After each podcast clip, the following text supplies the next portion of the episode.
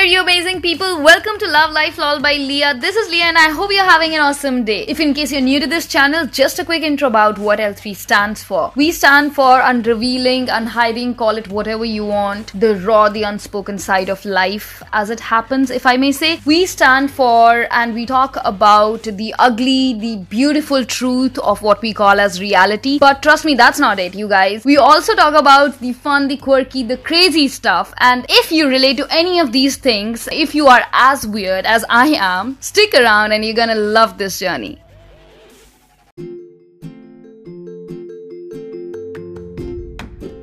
Today, we're going to talk about accidental bullying and healthy boundaries. The whole concept behind the accidental or unintentional bullying is that possibly the person does not realize what they're doing, or they might not mean to bully someone, or they may think there isn't anything wrong with their behavior because, come on, they're having just a bit of fun, or they're just being funny. But to the other person, it is wrong. And any behavior that makes someone feel hurt or sad, or for that matter, alone or worried or even anxious, is bullying. So, when I say accidental bullying, what does it include? To name a few, it includes, let's say, you rolling your eyes when someone says something that you disagree with, or laughing when others make a joke about another person, or calling people names, and if they ask you to stop doing that, and you don't because you think it's funny. To be honest, this happens a lot with women when people start calling them, let's say, babe, baby, honey, darling, like for no reason. And this is where you need to make sure that you do not call people by names that are not appropriate for the relationship that you share with them. Now, coming to how do we stop this behavior of ours? How do we stop being an unintentional bully? It is really important we remain self aware and mindful and call ourselves out on any behavior that could be impacting someone's well being or someone's happiness. We need to make sure we do not repeat it and, of course, apologize for our behavior. And this is where maintaining healthy boundaries comes in. A lot of people that I know have the wrong idea about what healthy boundaries are supposed to be like and they start believing that they already have good boundaries when in reality they have brick walls, they literally live in shells. And then they think that boundaries are unkind. We all have limits and we all experience violation to our limits. Maintaining healthy boundaries means taking responsibility of your own actions and emotions while not taking responsibility for the actions and emotions of others. And this is really important for us to understand that you need to know what you are doing, what you're saying, and how you're behaving. But somebody else's behavior and what they speak and what they do is not your responsibility. So, in this episode, we're going to talk about six boundaries that we deserve to have in place and what they might look like in practice. To start with, we're going to talk about physical boundaries. Well, physical boundary violations feel like receiving inappropriate or unwanted touch, or having someone come into your personal space in a way that is uncomfortable, like entering your room without your permission, for example. Physical boundary violations can vary on a spectrum from mild to severe, and we have seen the most severe violation result in serious physical abuse and neglect. The best thing to do here is to let the people know that you don't want to be touched or that you need more space, and of course, being assertive when you say that. The second on the list is emotional boundaries.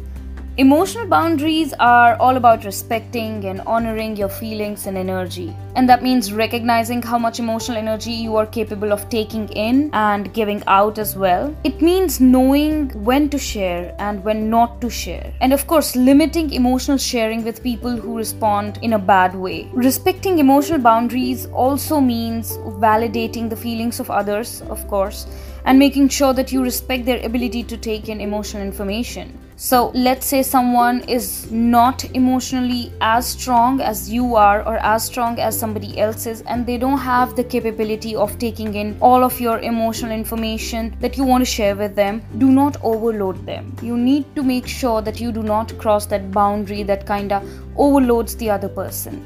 Some of the violations I would want to highlight here are dismissing and criticizing people's feelings and asking questions that are not appropriate for the relationship that you share with that person. Another emotional boundary violation is reading or going through their personal information.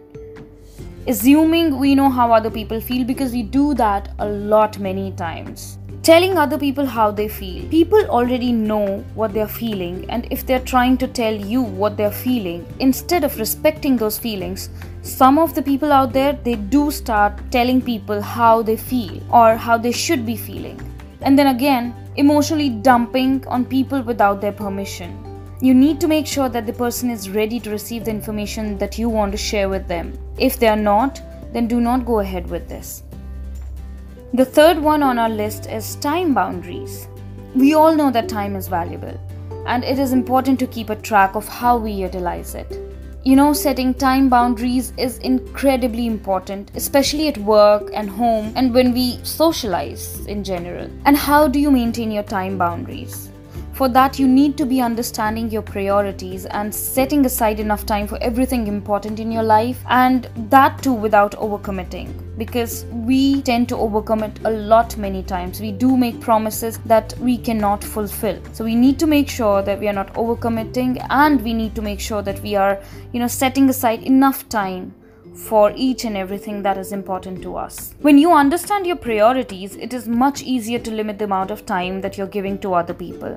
To highlight a few of the violated time boundaries, to start with, it happens a lot at workplaces. Another example of violated time boundaries is keeping people in conversations or on tasks for longer than we told them we would and uh, showing up late, let's say, or canceling on people because we overcommitted. I mean, you cannot cancel on people five minutes before you're meeting them or five minutes before you have committed on something. There's another thing that happens a lot, and that is contacting, you know, people when they said that they wouldn't be available. Let's say we are not available for work on weekends, but then there are some of the bosses who try to contact you and ask you to do just a bit of work. You know, this this won't take long, but just go ahead and do it. And that is is violating your time boundaries because you need to separate your work life from your personal life. The fourth one on our list is healthy sexual boundary. To maintain healthy sexual boundaries, you need to make sure that you look into the consent, the agreement, the respect, of course, and the understanding of preferences and privacy of your partner. There are a few of the sexual boundary violations that I would like to include in here sulking or getting angry if someone doesn't want to get involved with you physically. There are a lot many cases that I have seen where this has been happening not asking for consent, even if it's for the smallest of things. We need to ask for consent unwanted sexual comments, then there is catcalling because you make the other person feel uncomfortable and disrespected. There's another thing that I would want to highlight here, and that is criticizing other people's sexual preferences. Other people's sexual preferences are none of our business. We do not need to get involved into that conversation until and unless that person initiates that conversation and you're comfortable with it. If someone initiates that conversation and you're not comfortable with it, you need to tell them that they need to stop and you do not want to continue this conversation.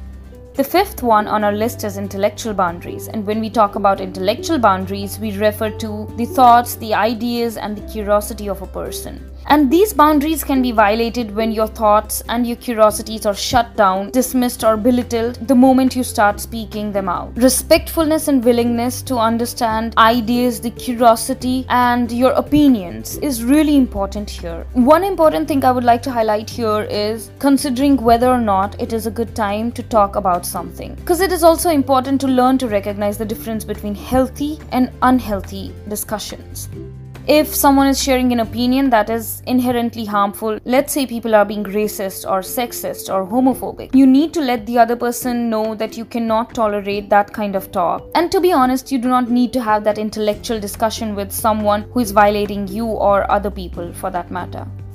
The sixth one and the last one on our list is material boundaries. And when I say material boundaries, it refers to items and possessions like your home, your car, your clothing, your jewelry, your furniture, your money, and the list goes on and on and on. It is really important for people around you to understand what you can and what you cannot share with them how you expect them to return the product or the item that they have asked you for at the first place, and how they need to take care of your things.